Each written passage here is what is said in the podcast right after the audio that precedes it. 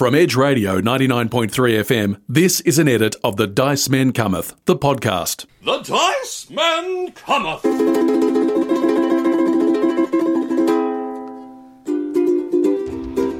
Well, hello everyone. Welcome back. Welcome back. This is Mark, obviously, saying hello to you in this strange times we're in. I'm currently in isolation after being a uh, close contact. I don't have the virus, but I have to stay here for another few days anyway. Firstly, apologies to everyone. We couldn't start the podcast when we said we would on Thursday, the 6th of January, because I'm in isolation.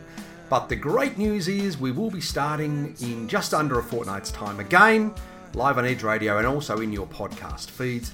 But until then, just something little to tide you over for those who haven't heard it on Facebook. Garth and I went into ABC Radio studios, had a chat to our mate Joel Rheinberger on New Year's Day live all around Australia, just talking about our top games of 2021. And I thought I'd play it right now. I'll be back at the end just to say goodbye. Enjoy! Board games have had a renaissance in the last decade, with hundreds of new games hitting the market each year and clubs springing up around the nation where players can get together. But if you wander into a game shop, you might be a little bewildered. It's not just Monopoly and KerPlunk anymore. There are hundreds of choices in front of you. Do you want a Euro game, a deck builder, a fantasy quest, something with lots of combat? Uh, to help you make sense of it all, I have a, a pair of game nerds. And I call them that with no malice because I am a nerd myself and I'm a part of one of their regular uh, nerd gaming nights. Uh, Mark Rickards and Garth Gray are part of a podcast called The Dice Men Cometh. Gentlemen, good morning. How are you? Very well, Joel. Happy New Year. And, and to you too. Thank you very much, Joel. Lovely to be here. Now, what makes a great game? Because you guys play a lot. Yeah, we do. And the good thing about what makes a great game is whatever you enjoy playing with those who you love playing it with. So for me, it's about cutthroat games where you look people dead in the eye and then lie to them. It's so much fun to just think that they're going to, you know, they're going to get what they want and, and it's all about what I want. Right. it. Okay. Okay. Th- that explains your entire mode of gameplay throughout the years I've played with you. Mark? Well, Joel, as you know me, I'm a bit more touchy feely. And, you know, I like the family friendly. My partner, she loves to play games. So I'm probably looking for something that I can share with the family where we're not going to be jumping down each other's throats. And it's going to be a fun time. It doesn't go on too long. And it takes your mind off the worries of the world. You've, you've got a partner that likes games. You have found Nirvana, have Absolutely. you not? All right, so let's look at our picks for the last year of the new games that have come out because there's millions of old games around. But what's new? So, Mark, let's start with you. What have you picked? Yeah, so Joel, what I've gone with, um, a game that's designed by an Australian, Joel Finch from Brisbane, produced by an Australian publishing studio, which is Good Games Publishing. It's called Fun Fair. And I'm holding up the little book here for Joel to see. It's basically about building amusement parks. It has that very buildery feel. So if you like your uh, SimCity or your City Skylines type computer games, this will be right up your alley. But it's very family friendly. It's actually based on a previous game by the same group, which was called Unfair. And you may have even played this, Joel. no, no, I not sure. haven't. I haven't played Unfair. It's a, Uh, it's a new one. So, this is the sort of the streamlined family friendly version that plays a little bit shorter. It takes out all the cutthroat, take that stabby back stabby cards. which Garth I can see is rolling his eyes out. Absolutely. Garth would much prefer that version. Plays in, you know, an hour and a bit. Um, the families love it. It's beautiful to look at. And who doesn't enjoy building a massive thrill ride that has air conditioned seats and bonus toilets and lockers and restaurants? And you can do it in a fairy theme or robots or pirates or Something else. some other Uh, theme. uh, uh, yeah. uh, How, how does it work? How are you actually doing it? So it's what we call in the business a tableau builder. So where you're building things with cards down in front of you. So basically you start off with, okay, this is a roller coaster.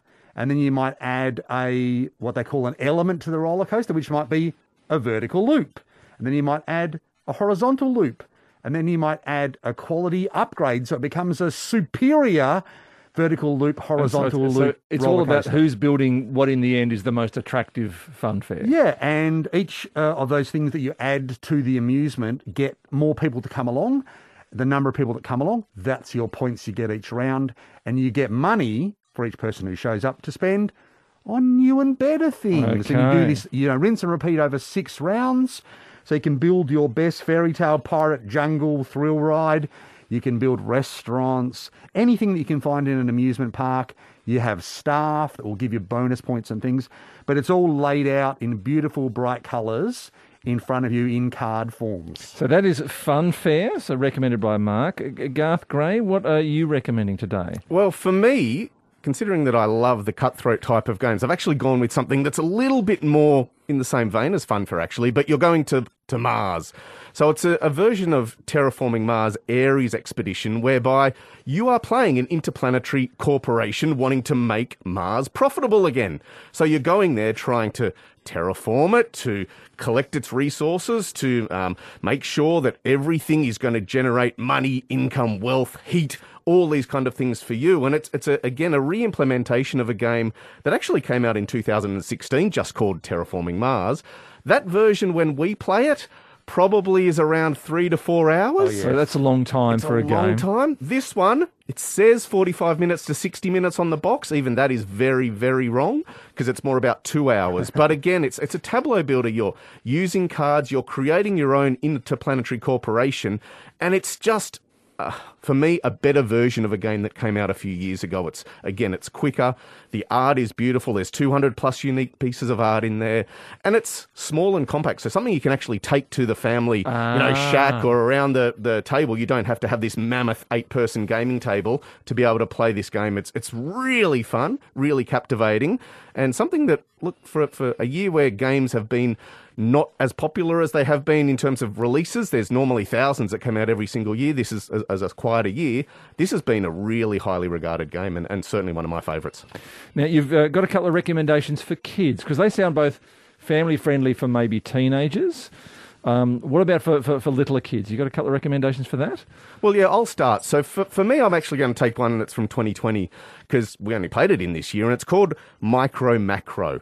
Now, this is a quite an interesting game because the box is quite small, but in it, there's this black and white, basically old school roadmap style isometric picture of a town where there are billions of things happening within this town. There are little landscapes and seascapes and events happening all through it. And It's like it's like uh, looking for Wally, is it? There's a million things. Absolutely.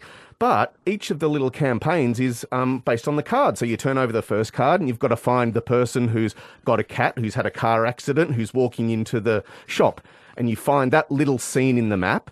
And then once you've seen that, you flip over the next card and you go, okay, so that person who's had an accident has now had to go to the bank to get the money out to repair the car. And you follow it. So it's this really cool puzzle that a lot of kids from almost nothing up to those kids, including us, who have the eyes that are able to see it, because some of the art is really, really small. But it's just a really beautiful, family friendly game. And I, I had a lot of fun with this, especially with my kids. It looks like Where's Wally, but doodled in black and white. But I guess just like Where's Wally, the, the detail in this thing, even though it's just black and white line drawings, the detail on this map is incredible.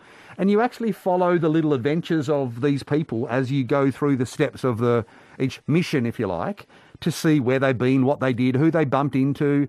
Quite fascinating. Now, Mark, you've got a recommendation as well for, Yeah, for kids? So um, this is probably for maybe a slightly older kids because it's about about uh, reading. It's a word association game. Now it's called So Clover, which is a really stupid title. But the reason for that is you've got this board that's basically like a four leaf clover.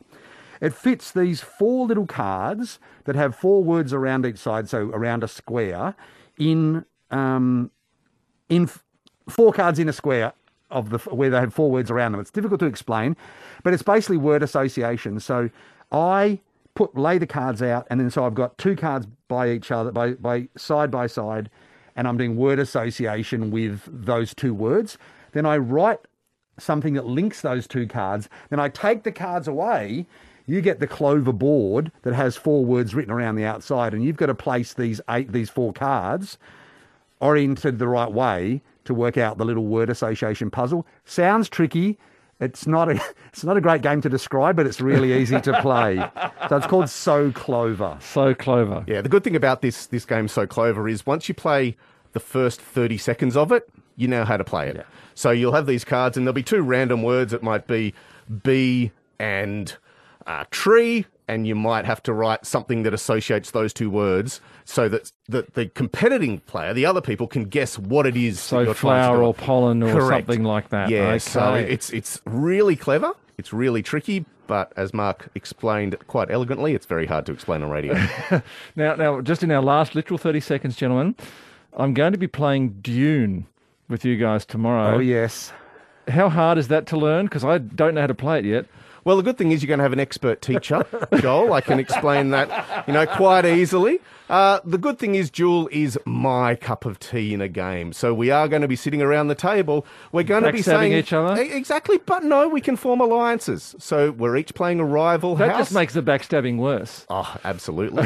That's the joy of it. Well, the good thing for you, Joel, is I'm playing Baron Harkonnen, and all you have to do really is listen to me, and I will tell you what to do.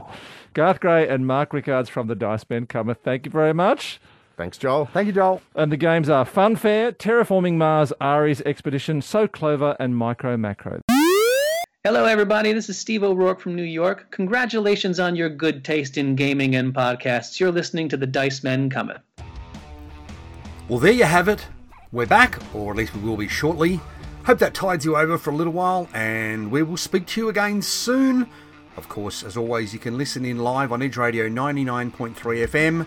We're going to be on air 9 pm every second Thursday, Australian Eastern Daylight Time. You can listen live on the internet at edgeradio.org.au, or you can wait for the podcast to appear in your feeds or check out dicemencometh.com. We will speak to you again soon. Everyone take care. Bye. This has been an edit of The Dice Men Cometh from Edge Radio 99.3 FM, Hobart's independent youth station. Find us on Facebook and edgeradio.org.au.